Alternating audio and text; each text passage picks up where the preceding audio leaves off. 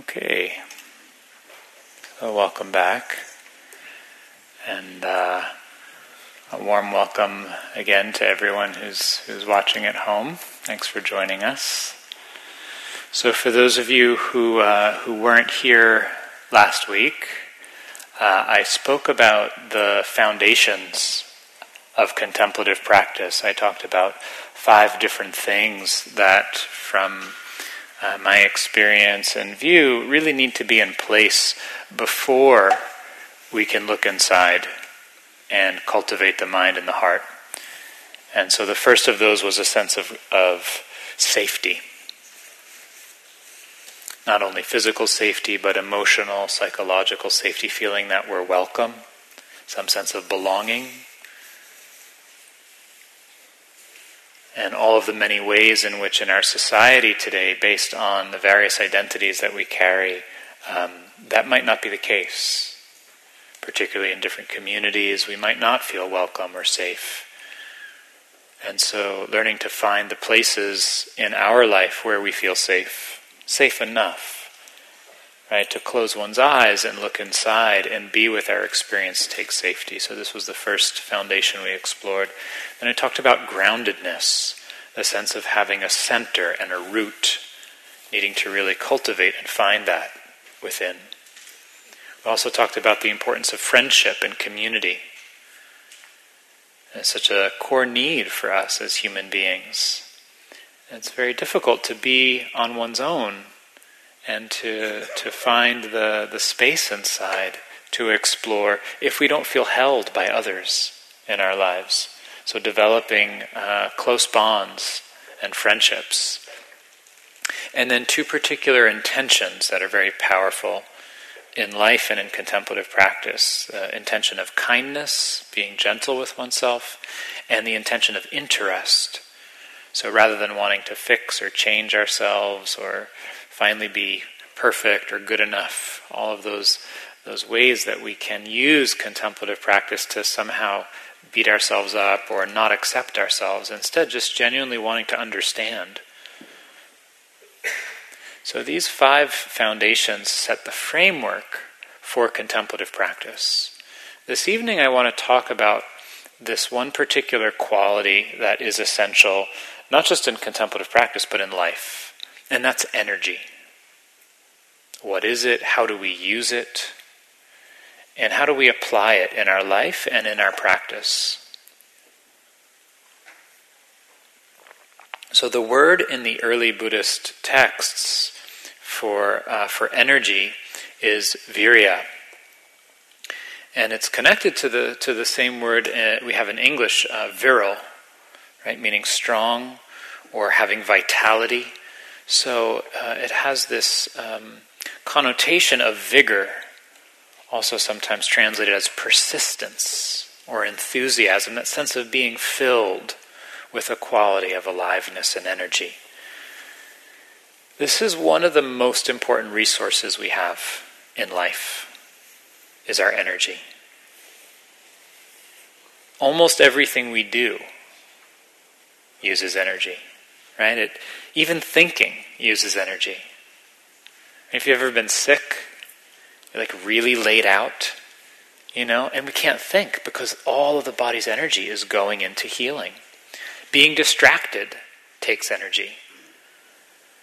Accomplishing our goals, uh, relating to other people, just being, just simply breathing and being alive takes energy. One of the things that we see through our contemplative practice is that trying to control trying to manipulate experience takes a lot of energy. Resisting things, very expensive, costs a lot of energy to resist things.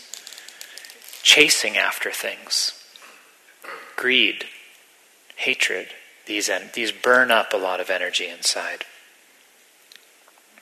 So, how we use our life energy, our life force, is an essential choice that we make every day. And the amount that's available to us, you know, sometime in our 20s, from that point on, it, it just goes down. you know, the curve's slow at first. I'm 41 now, so like, it's the curve is starting to change. I can feel it. And the mentors, the elders who I'm very grateful to have in my life, the, the teachers that I've spent time with who are in their 70s now, when I spend time with them, you know, one of the things that they comment on regularly is, is much less energy. Much less energy. You know, the body just doesn't have the same energy. So, just part of being a wise and mature human on the planet means learning how to steward this resource, this vital resource of energy. And there's obviously a very, uh, very poignant and important parallel here between how we use energy in our own personal life and how we as a civilization use energy, which I hope to kind of tease out a little bit tonight. So this this path, this uh, this practice of meditation, and all of the supports and teachings that go along with it um, have a lot to recommend exploring energy. There's much we can learn about our own patterns, how to modulate energy and use it wisely. It's one of the often it's one of the most commonly mentioned qualities in the early Buddhist texts and also one of the most misunderstood. So, this word virya or energy, as many of you who've studied Buddhism know, the Buddha uses lists a lot to teach. He, like, he liked having templates. So, in, the, in, the, in ancient India, this was uh, an oral culture, things were not written down. So, having certain lists was a great way to remember things and, and categorize teachings. And so, this particular factor of energy shows up in the five spiritual faculties. It's one of the seven factors of awakening, one of the seven qualities that the Buddha said are necessary for enlightenment. It's one of the ten paramis, the ten perfections of the heart mind. It's also considered one of the four bases of power. That's a pretty cool name, huh? The bases of power. Like if you want to accomplish anything in life, right, you need energy. So today in the West, um, a lot of uh, the teachers, myself included, place a great emphasis on relaxing and non doing in meditation practice because many of us uh, in the West, um, because of the kind of dominant white culture here in the United States, um, are caught up in overachieving, over efforting, pushing, right? That's the kind of the, the stream, the tide of our culture. And so to balance that, to counter that in the meditation practice, um, there's a, a great emphasis on just learning how to relax, learning how to slow down, learning how to not do, because many of us have been so conditioned by our society to equate our sense of self worth, our identity, with doing. That when we, when all of a sudden it's like, well, don't do anything. It's like, oh, like what do I do if I'm not doing something? How do I just, how do I just chill out? How do I just relax, right? Yet, if you look at the early texts, there's a whole lot of doing. the Buddha emphasizes over and over again one generates desire, one makes an effort, one arouses energy, one endeavors, arouses persistence, upholds and exerts intent. I mean, there's a lot of vigor there, right? But again, we have to keep in mind the context. This is ancient India. This is a mostly agrarian community. So they weren't living in a, in, a, in a time where the pace of life and the number of demands and pressures every day were as intense as it is now. So, so there's this balance between the relaxation, the non doing, but also the sense of really applying oneself. So energy gets misunderstood because we equate it with our cultural associations with pushing or forcing or trying too hard. That's not the kind of energy that I think the Buddha was talking about. So when our energy is balanced, when it's bright and steady, it feels really good. So think about when you're doing an activity that you love, that you want to be doing, whether it's playing a sport with somebody, or cooking, or if you knit or have a craft or play music. Right? When we're doing something that we love, that we want to do, there's a sense of innate connection to it, intrinsic motivation. There's a lot of energy there. And that energy is self sustaining, right? There's that sense of like, yes, I want to be doing this, I'm enjoying it, it's feeding me as I'm giving to it, right? So there can be that, that sort of reciprocal relationship with the activity and the energy, and that feels really nourishing for us. This is the kind of energy that we want to learn how to access and use in meditation practice. And, if possible, in all areas of our life. To find that relationship of balance, steadiness, and innate desire, a healthy motivation with what we're doing. When our energy is low or scattered, that doesn't feel so good. Right? We're less effective. If our energy isn't balanced, if it's kind of like go or bust and then low, we can burn out. So, in anything that we're doing, how we're using our energy is essential. And if we if we don't have enough energy, we can't focus, we're not functioning well, we're wasting time, or we don't act. And then the reverse, if we have too much energy, we're restless. So the first point in exploring energy is that we all have it. Right? I mean, you wouldn't be sitting up here in the room or listening at home if we didn't have energy. It's innate. At the same time, we all have certain patterns around energy. Our our use of energy has been has been kind of formed or molded or shaped through our life experiences and through our culture and our society. So the predominant model for using energy um, in the kind of Western capitalist economy is the fossil fuel model, right? Which is burn it like there's no tomorrow. Just use it all up now. Don't worry about the future. Don't worry about the planet. Don't worry about our grandchildren or our children. Just use it. Burn it. This is the extraction model, literally and figuratively, right? Get as much as I can out now. So it's useful to kind of, for me, to contemplate how does that model show up in our life? Right? Are we relating to our work, to our relationships, to ourself in that way of get as much as I can as quickly as I can? And après moi le déluge, right? After me the flood. So we see this also in like many times our relationship with with caffeine or sugar. You know, how we, we use substances to kind of get that boost of energy to just go, go, go, go, go, and then collapse.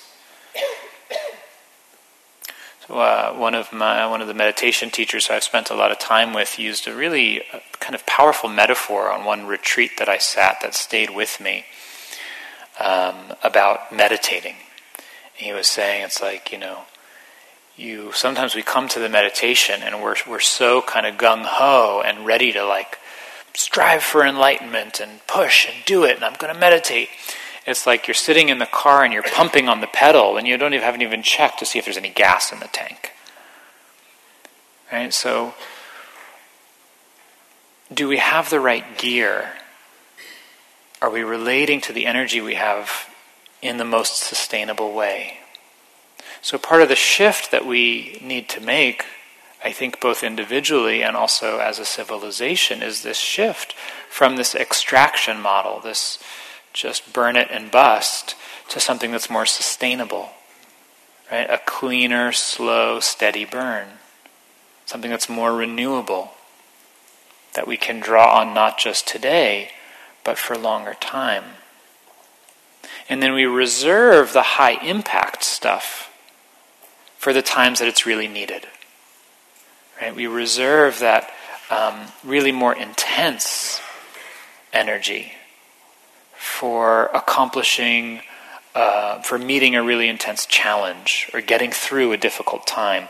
But if we rely on that kind of really powerful energy every day, we burn out. Right? Your adrenal glands actually burn out. We get adrenal fatigue. So, the ways that we use energy in our lives um, starts to become shaped into certain molds or forms, and then we and then we we kind of relate to ourselves and to activities with those habitual patterns. So it might be perfectionism mm, believing that everything has to be just right, and we put a lot of pressure on ourselves or others and hold unreasonable standards. It might be obsessive self criticism, using energy to beat ourselves up, or addiction, constantly feeding something, being a workaholic, not being able to stop, or procrastinating, or just wilting, just kind of giving up. So these, these ways of using energy burn up our resources and uh, drive us. We have less choice. And they, they limit our ability to actually thrive, to experience well being. So we can start to investigate these patterns and these programs and, and see well, what's driving them? We can bring awareness to, to see well, what's actually happening here? Why do I keep finding myself in this groove? And in particular, bringing kindness, bringing some compassion to see, okay, this is hard. You know, this is not serving me.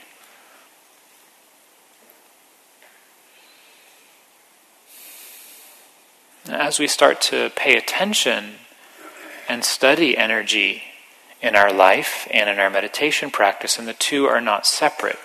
Right? Meditation practice is like a laboratory. It's an experimenting ground to observe life. And then the things that we see in meditation, hopefully, we are applying to the rest of our lives. So, what we can learn by studying the way the mind works in meditation and in life is that there are different phases of applying energy. There are different kinds of energy. There's physical energy, there's mental energy, there's emotional energy right? When we when we feel really emotional, if we cry or if we feel really angry or upset about something, we're exhausted later. It takes a lot of energy. Right? You can sit at your computer all day long thinking, and your body's exhausted later. It didn't do any work, but the mind was working, burning up energy. So, learning how to um, how to marshal our energy, how to gather it, how to apply it, how to regulate it, how to direct it in the right direction. So there's the energy of initiating a task. This is like if you're riding a bike. When you first get on the bike, you actually have to pedal a little bit harder to get going, right? Or you just fall over. Or if you've ever watched a bird take off, right? At first, that bird's got to flap its wings pretty hard to break the, the inertia of sitting there and to actually get aloft. So in any task, in any endeavor, whether it's doing a project, getting out of the house to come here, or meditating, those that initial phase we often have to we have to bring more energy forward. So in meditation practice, this is called vitakka. This is the energy of aiming the mind or connecting with the object. It takes more energy. It's like pedaling the bike, that bird flapping its wings. But then, if you've ever ridden a bike or watched a bird, right? Once you, once you get going, you can start. You can actually you get some loft. You get some momentum. So then there's the energy of sustaining an activity, which is different.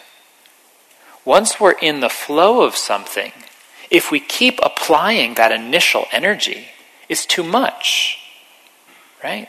So we have to shift gears, we have to modulate. So this in in the Buddhist psychology, this is uh, this is called vichara, sometimes called sustaining or evaluating. It's the sense of staying with what's happening. Whether it's a task, not getting distracted, right? There's a notification on the phone. Do we does our attention drift? Oh, what's that? Or are we able to stay connected with what we've actually chosen to do? Same thing with the meditation.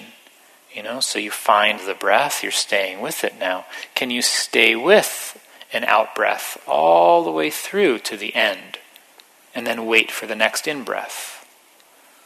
Right? So the, the martial arts are a wonderful way of tuning into this quality of sustaining energy. If you've done Tai Chi or Qigong, there's that sense of the movements are meant to be fluid so as you move, it's there isn't that sense of this this jerking, pushing, jerking, and then dropping. Right? The the movement is is graceful and continuous, and there's no break in it. It's fluid.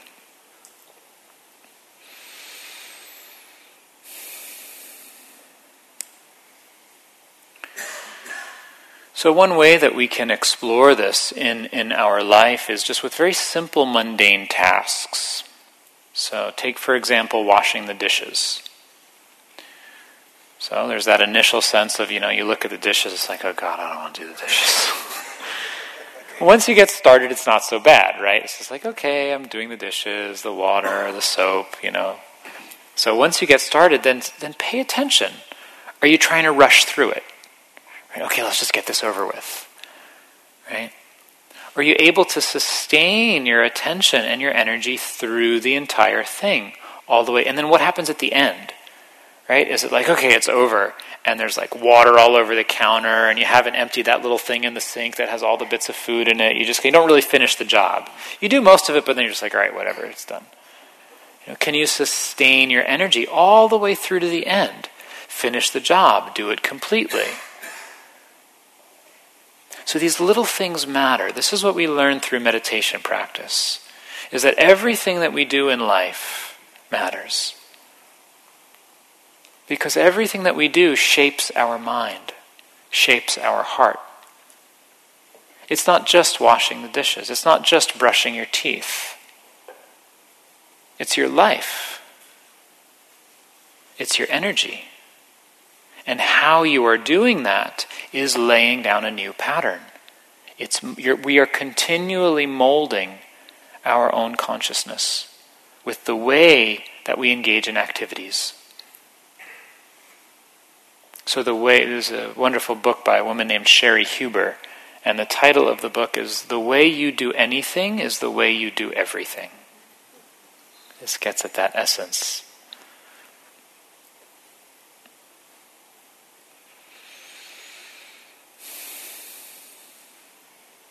So there's different kinds of energy, these different phases of energy. There's also just the energy of being. And this is very important to start to, to start to tune into and experience. The innate vitality of the body, the innate vibrancy of consciousness. To be alive, to be awake and aware, has its own kind of energy. It's like a, it's like a natural spring, like water just bubbling up. And can we, can we start to experience that? We actually have to slow down enough to be receptive to that. We have to stop doing a little bit and really listen to feel that energy of being.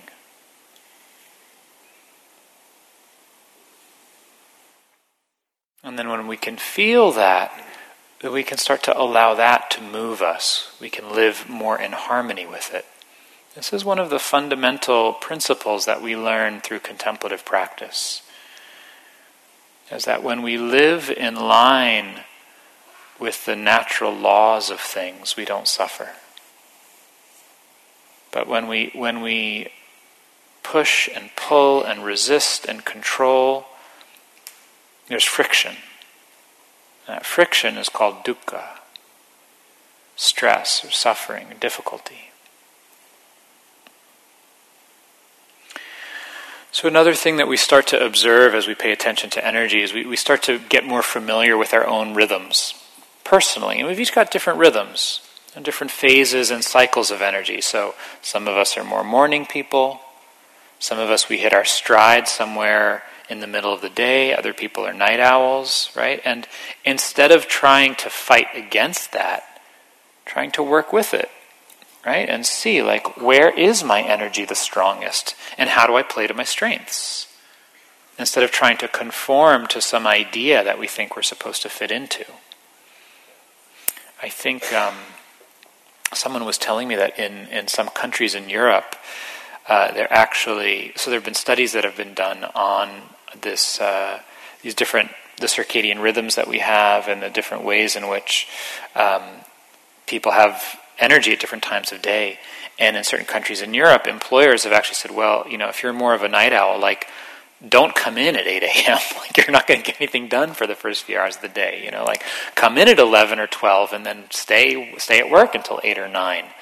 Or the people who are morning people, like, fine, come in at 4 or 5 a.m., right? If that's when your energy, that's when you're up, right? And so people, go figure, people are happier, more productive, more efficient, right? If we're living in line with our rhythms. And this is not just a daily thing, right? It's also in t- tune with the seasons, you know?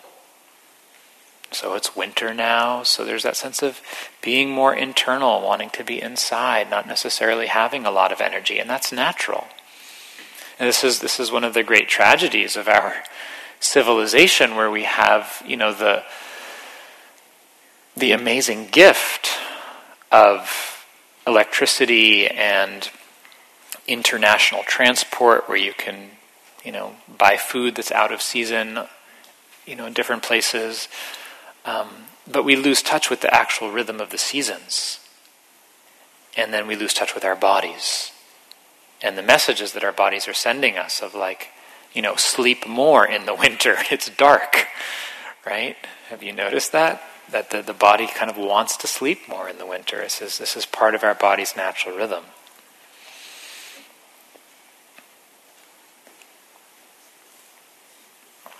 And so it's helpful to just get to know yourself and to honor your natural rhythm. Uh, Ajahn Chah, one of the great Thai forest meditation masters of the last century, uh, had a wonderful analogy with meditation practice yeah, he was he once said, you know, you need to know what you're working with. You think you've got an 18 wheeler, but you actually have just a little a little red wheelbarrow that you're pulling behind you. So again, there's that sense of knowing, like, is there gas in the tank? Right? What am I actually working with here? How much energy do I have to apply? As we start to pay attention to how we use energy, how much we have energy, um, we begin to become more conscious of conserving energy and of making wiser choices, you know, of regulating our energy. How much energy do we waste in life doing tasks that don't really matter or that we'd rather not do? with conversations that we actually don't want to be having. We're thinking about things that are pointless, running over the same thing over and over in our mind, wasting energy.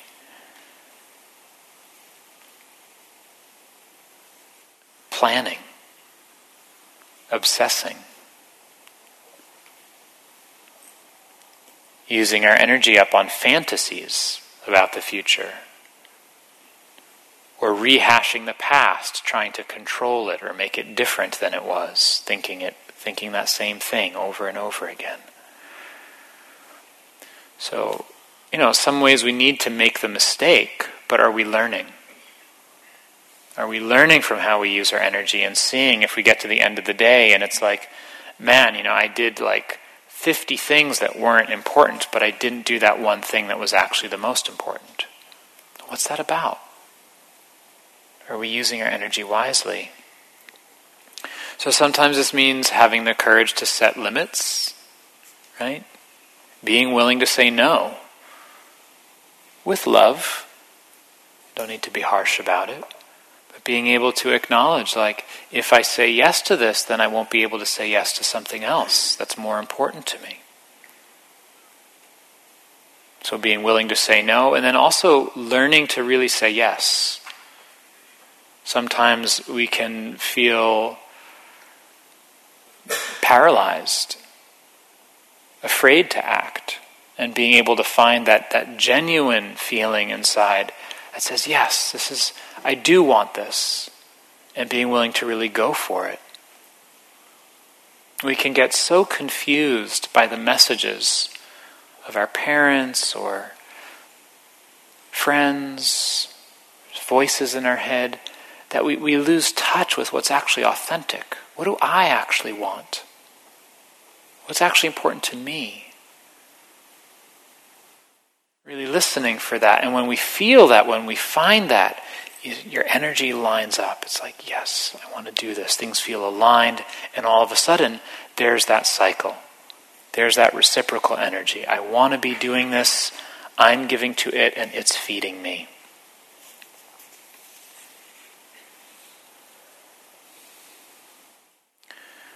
One way of making wiser choices with how we use our energy is to reflect on our mortality.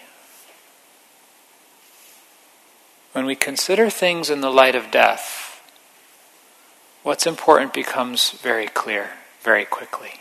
Like, is this worth my time? You know, at the end of the day, if this were my last day, would I have regrets with how I've used my time? Are we happy with how we're using our energy? Very useful.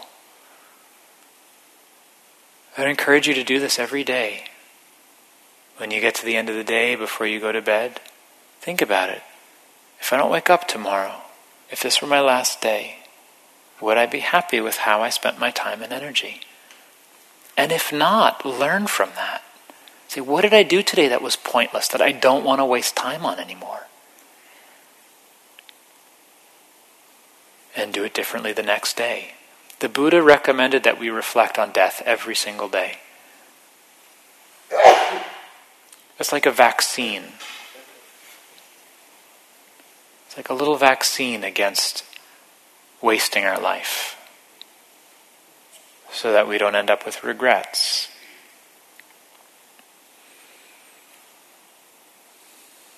And if you get to that, you know, that place, you're reflecting and you say, Notice the things that you do feel good about having done. And really dwell in the gladness of that. Like, appreciate it. Take that in. Like, you know, yeah, I wasted some time there. That was kind of pointless, but I did this, and that felt really good. Really focus on that. Let that nourish you. Strengthen it so that the next day you're more likely to follow in that direction.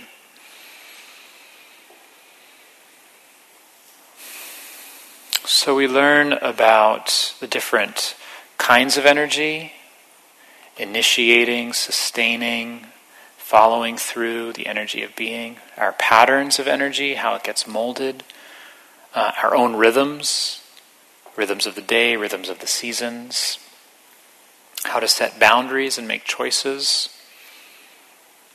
We also can start to find different sources of energy.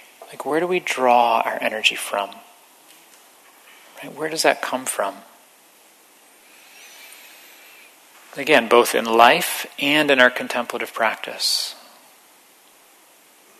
So, fundamentally, energy comes from the heart.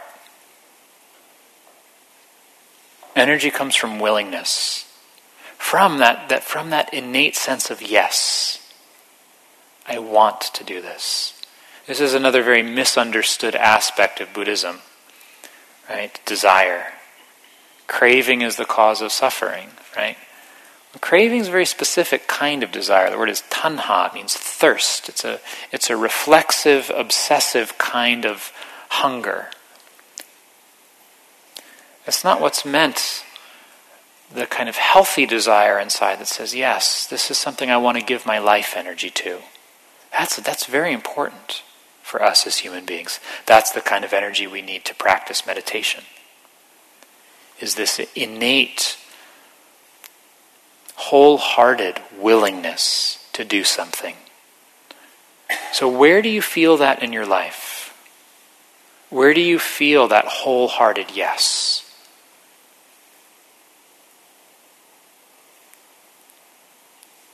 Is it when you make a cup of coffee for your for your loved one in the morning? Is it when you walk your dog? Is it when you get home and you pull out that book that you're reading and you're like, ah, yes. What it is you're doing is less important than, than starting to identify and notice that quality of wholehearted willingness. Because that's the source of a, of a renewable kind of energy, this willingness inside. Learn to, learn to notice when that's present so that you can find how to access it and listen for that in your life more. Again, going back to the, to the Buddhist texts, one of the phrases about meditation practice and the whole path in general, the, cultivating the Noble Eightfold Path, the Buddha says, make a joyful effort. I love that. Make a joyful effort. It's not that sense of drudgery, like, oh, I gotta go meditate, uh, sit on my cushion, or. You know, that feeling, right? What would it be like if it's like, yes, make a joyful effort, you know? Light a candle, burn a stick of incense, put some, put some flowers out? Like set, set the table for your meditation. the uh, Vietnamese Zen master, poet, and peace activist uh, Thich Nhat Hanh says, um, I meditate because I enjoy it. He says we should always smile a little bit when we meditate. He encourages his students and disciples to meditate with just a very small smile on their face. This is not for everyone, so Some of us who are more cynical are like, I'm not smiling. That's fine. But, you know, try it out sometime. What would it be like to actually try to tap into some of that enjoyment? To notice what it is that you do like about meditation. Even just appreciating the fact that you have the time or the space to meditate, even for a few minutes. What a gift, right? Can we find some enjoyment in that?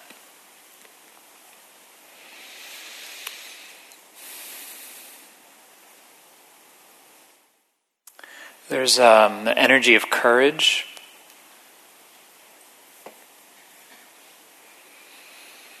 I think it takes a lot of courage to be awake today. I think it always takes a lot of courage to be awake, but particularly today the level of violence that exists in our society.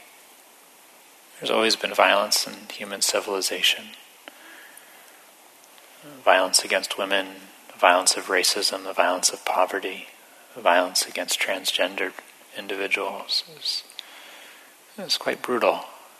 It takes a lot of courage to to open one's heart and be in touch with that. And it takes energy It takes a lot of courage to be aware of what's happening on the planet, the, the climate change. So there's a certain energy that comes from courage.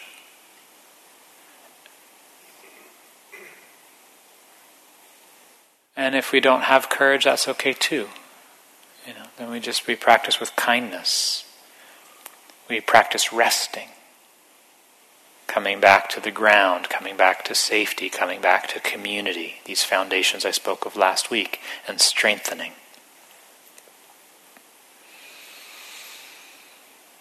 fundamentally, for spiritual cultivation, the kind of energy we need is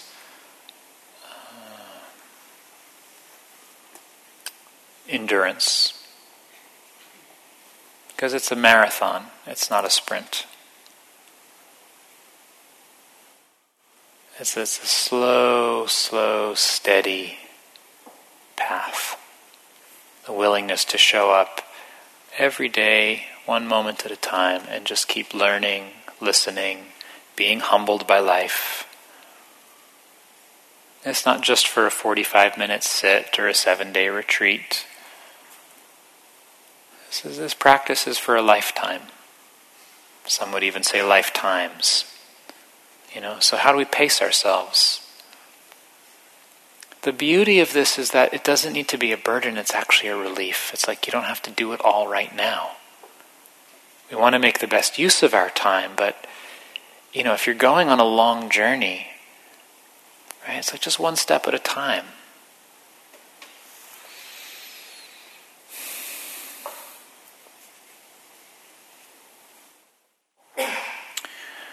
Want to um,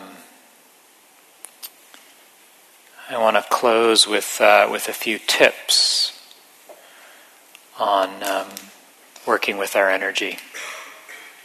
Hopefully, giving you a lot of different things to explore and think about, but I, I always like to bring it back to the concrete, really, really practical. So, like, all right, like, well, what do I do? You know. So, when we're thinking about energy, Again, it starts with the body. Come back to the basics. Are we getting enough sleep? Are we exercising? Are we eating well? If our body's not healthy, it's very difficult to do anything. So when we're talking about energy, that's the foundation, is learning how to take care of this body. This is our vehicle for awakening. This is, this is our instrument for doing good in the world for sharing and giving? Are we taking care of it? You know? If you own a car, you probably change the oil every three to 5,000 miles. And you know, if you don't, you're going to burn out your engine. Right? So this thing's a lot more than a car. Right? It needs, it needs to be cared for and respected. And if we do, it will, it will give. I mean, it will give regardless. These bodies are amazing. We treat them like, you know, it's criminal sometimes how much we push our body, and it just keeps giving. It just keeps giving. So generous. So give back to it, take care of it. Pay attention to your thinking. As I was saying earlier, thinking burns up a lot of energy. We waste a lot of energy thinking about things that are pointless, that don't serve us. There's a very funny, uh, very funny text I came across uh, doing some some research for this talk, where the Buddha's describing the different thoughts that can lead us to laziness, to, to not actually arousing energy. And I'll just read you a few lines from it. So I have to do some work, but I'll be tired afterwards. I better lie down now. I just worked really hard. My body's tired. I should lie down. I have to go on a journey. That'll tire me out. I better lie down now. I just went on a journey. I'm tired. I should lie down now. There's that sense of sometimes it's like we think that we're afraid of being tired, so we have to rest, right? Or it's like, oh, I'm so tired, I need to rest. So, how we think about energy can sometimes affect whether or not we have energy. So the interesting thing here is that sometimes being stingy with our energy actually depletes it. Right? If we're like, I have to preserve my energy, I don't have enough. And then we actually don't feel energy. It's like, I'm too tired, so I won't give. Sometimes, not all the time, but sometimes the more we give, the more energy we have. It's like you need to prime the pump a little bit if we're tired, if we give a little bit more energy, it actually starts to go. And then we, then we can actually be in that cycle. At the same time, in terms of energy, really, really essential to know when and how to rest. Really learning to, to discern the body's signals for when is it too much? When do we need to take a break? And not overriding. This has been a huge area of learning for me and, and still is because my, you know, my conditioning, um, particularly as, as a male and as a white person, is like overachieve, keep pushing, keep going. And um, yeah, I've spent lots of time feeling burned out, overriding, pushing past my limits because of the, the messages that I internalized growing up. So learning to learning to, to discern those signals that say, maybe that's enough, right? Maybe I worked enough today.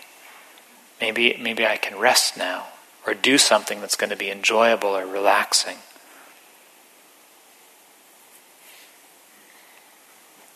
Also learning how to receive, how to take things in how to receive from others, very important practice. Sometimes uncomfortable. Do you let others give to you? Can you receive like the, the beauty and the nourishment of drinking a glass of water? Allowing your body to be nourished by food when you eat, really paying attention. Letting yourself be nourished by nature, looking at a tree, feeling the wind, hearing the rain. To give, to give energy, to, to let energy flow through us, we also need to be able to receive energy. We have to be able to let it in. And we don't, we don't just get energy from sleep and food, we, we get energy through our senses, through relationships, through enjoyment. So, this is a very, very important aspect of, of feeling fulfilled as a human being. Allowing ourselves to receive. A lot of meditation practice is about learning to receive, learning to receive the breath learning to receive experience. There's a one of the movement teachers here at Spirit Rock, uh, Teja Bell, teaches Qigong. One of the things that he says over and over again that I love when he teaches is he says, he says, underdo it, underdo it, do less, do less. This is a great way to learn how to receive. What would it be like to make less effort? How can I make as little effort as possible in this activity? Not because I'm being stingy, but because I'm trying to find that balance, that sense of fluidity and effortlessness. We can learn a lot from nature too about energy. Just observing, observing a stream. In, uh, in Taoism, they have the, the principle of wu wei, of effortless action the way water flows around obstacles effortlessly. There's a lot we can learn from that in our own life. Or go out here to Muir Woods and just just stand by a redwood. That thing knows how to use energy. Thousands of years old, right? very patient, steady, no hurry. And here we are, like these little ants, 60, 70, 80, 90 years on the planet, running around like mad.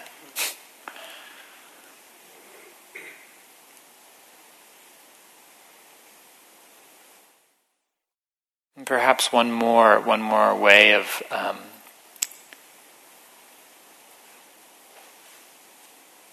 working with energy is a, is a question that you can ask yourself. It's a very powerful to find the right balance of energy, which is just what's needed. What's needed right now? What's in this situation, for this task, for this moment, what's needed? How much energy is called for? And you can start to start to study it, start to start to feel it out.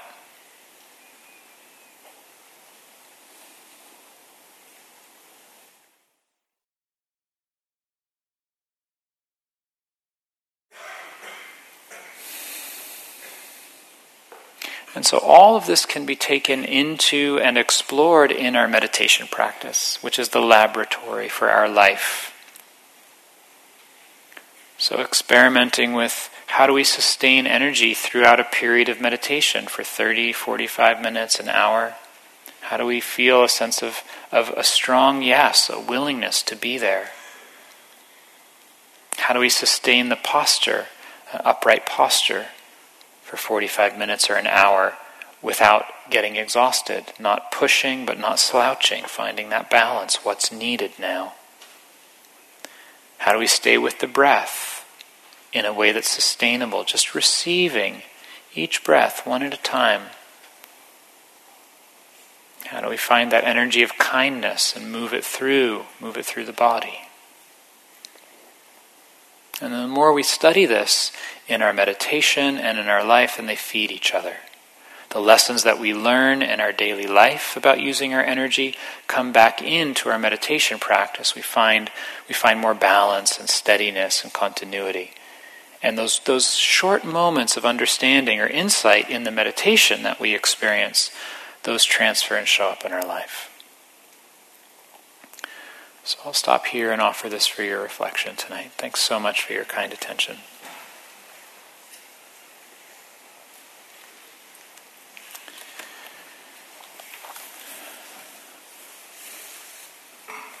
So we have um, have a few minutes for questions. And um, while we're getting the mics and waiting for the first question, I'll just um, just say if uh, if this has been meaningful for you, or if you'd like to to stay in touch, I would love that. And um, the best way to do that is through my email list. And so, for those who are here tonight, there's a clipboard out on the table there. Um, it comes with a free guided meditation series and also a short ebook on meditation practice that I wrote. So you can print your email address clearly. This is a mindfulness practice. If you don't write clearly, you won't get the emails. Um, and if you're at home, you can also go to my website, which is orenjsofer.com, and you can sign up right there.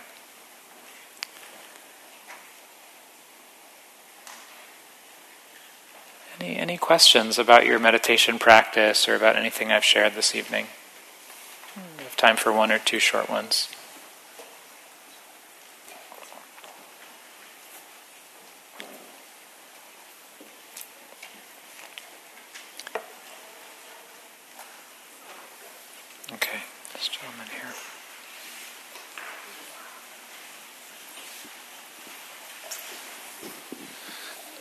Testing. Uh, for someone who's first starting a meditation practice, is there a certain uh, learning curve that you would typically anticipate where X number of times or something? I know it probably varies in terms of people's developing comfort or proficiency. X number of times of what? Meditating or before what? Before one begins to become more adept, like you mentioned, like the flying, where there's more effort involved initially in a bird starting uh-huh, than yeah, once yeah. it's aloft. I'm sure for people who sure. meditate regularly, to meditate yeah, is a more straightforward process it differs a lot. initiating. It really depends on the individual.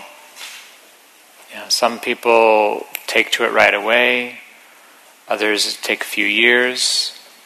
It's really, it's really individual. Uh, what's what's what's more important is um, that you feel a connection with the sincerity of wanting to do it, and also that you're getting good guidance and instruction, so that you're practicing correctly. Yeah, and then just just stick with it and be curious and observe. Yeah. So I get the feeling that maybe folks want to want to go home, and we lost about a third of the room just now so um, which is fine. Um, so why don't why don't we wrap up for the night? I'll um, I'll just say one or two more things about some upcoming uh, programs and events uh, for those who who might be interested. So. Uh, in a couple weeks, I'm teaching a uh, six day retreat down near Santa Cruz on nonviolent communication and uh, there are still a few spots left, and that's the beginning of an eight month intensive training program that meets one weekend a month in Berkeley on bringing uh, the, the tools and skills of communication into our relationships in life. And so there's a couple of flyers about that out on the table uh, if you're interested. Uh, I'm also in the process of teaching a 12 week online course based on my book, Say What You Mean A Mindful Approach to Nonviolent Communication. I know a couple of you are probably in the course or here tonight. And so we just started. Um, registration actually closes tonight, it's the last night you can register. Um, the course is live. I teach it every Wednesday night, but each session is also uh, recorded. So if you miss one, you can watch it later or listen to it later. Um, and there's some flyers for that also out on the table. So um, feel free to check that out if you're interested. So thanks so much for uh, choosing to come spend the evening together. Maybe let's just end with a moment of quiet and uh, sharing the, the goodness of our time for the benefit of others.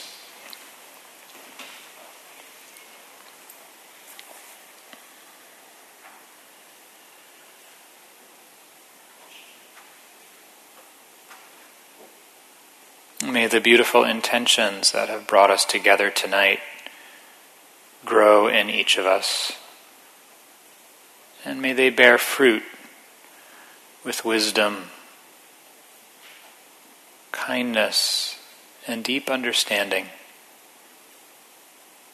for our own happiness and for the peace and freedom of all creatures on the planet. May there be more peace on this beautiful earth.